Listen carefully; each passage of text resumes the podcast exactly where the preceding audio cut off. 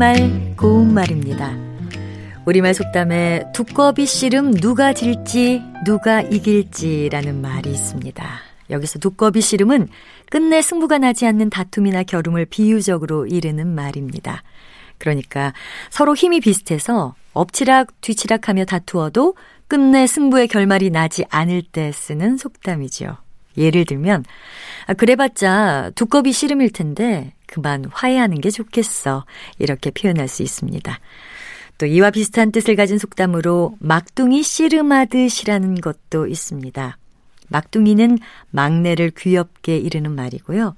서로 힘이 비슷해서 낮고 못함을 가리기 힘든 경우 비유적으로 말하는 것입니다. 이 속담에 씨름이 나왔으니까 그럼 씨름에 대해서도 좀 얘기해 볼까요?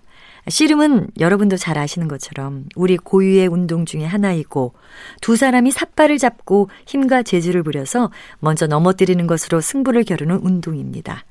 원래 씨름에서는 삿발을 잡고 하지만 삿바 없이 하는 씨름도 있는데요. 이것을 민둥 씨름 또는 내굽 씨름이라고 합니다.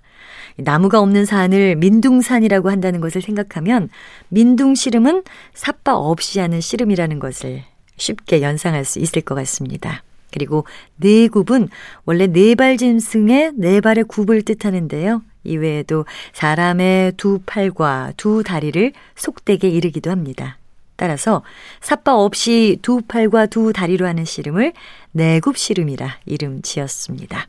바른말 고운말 아나운서 변희영이었습니다.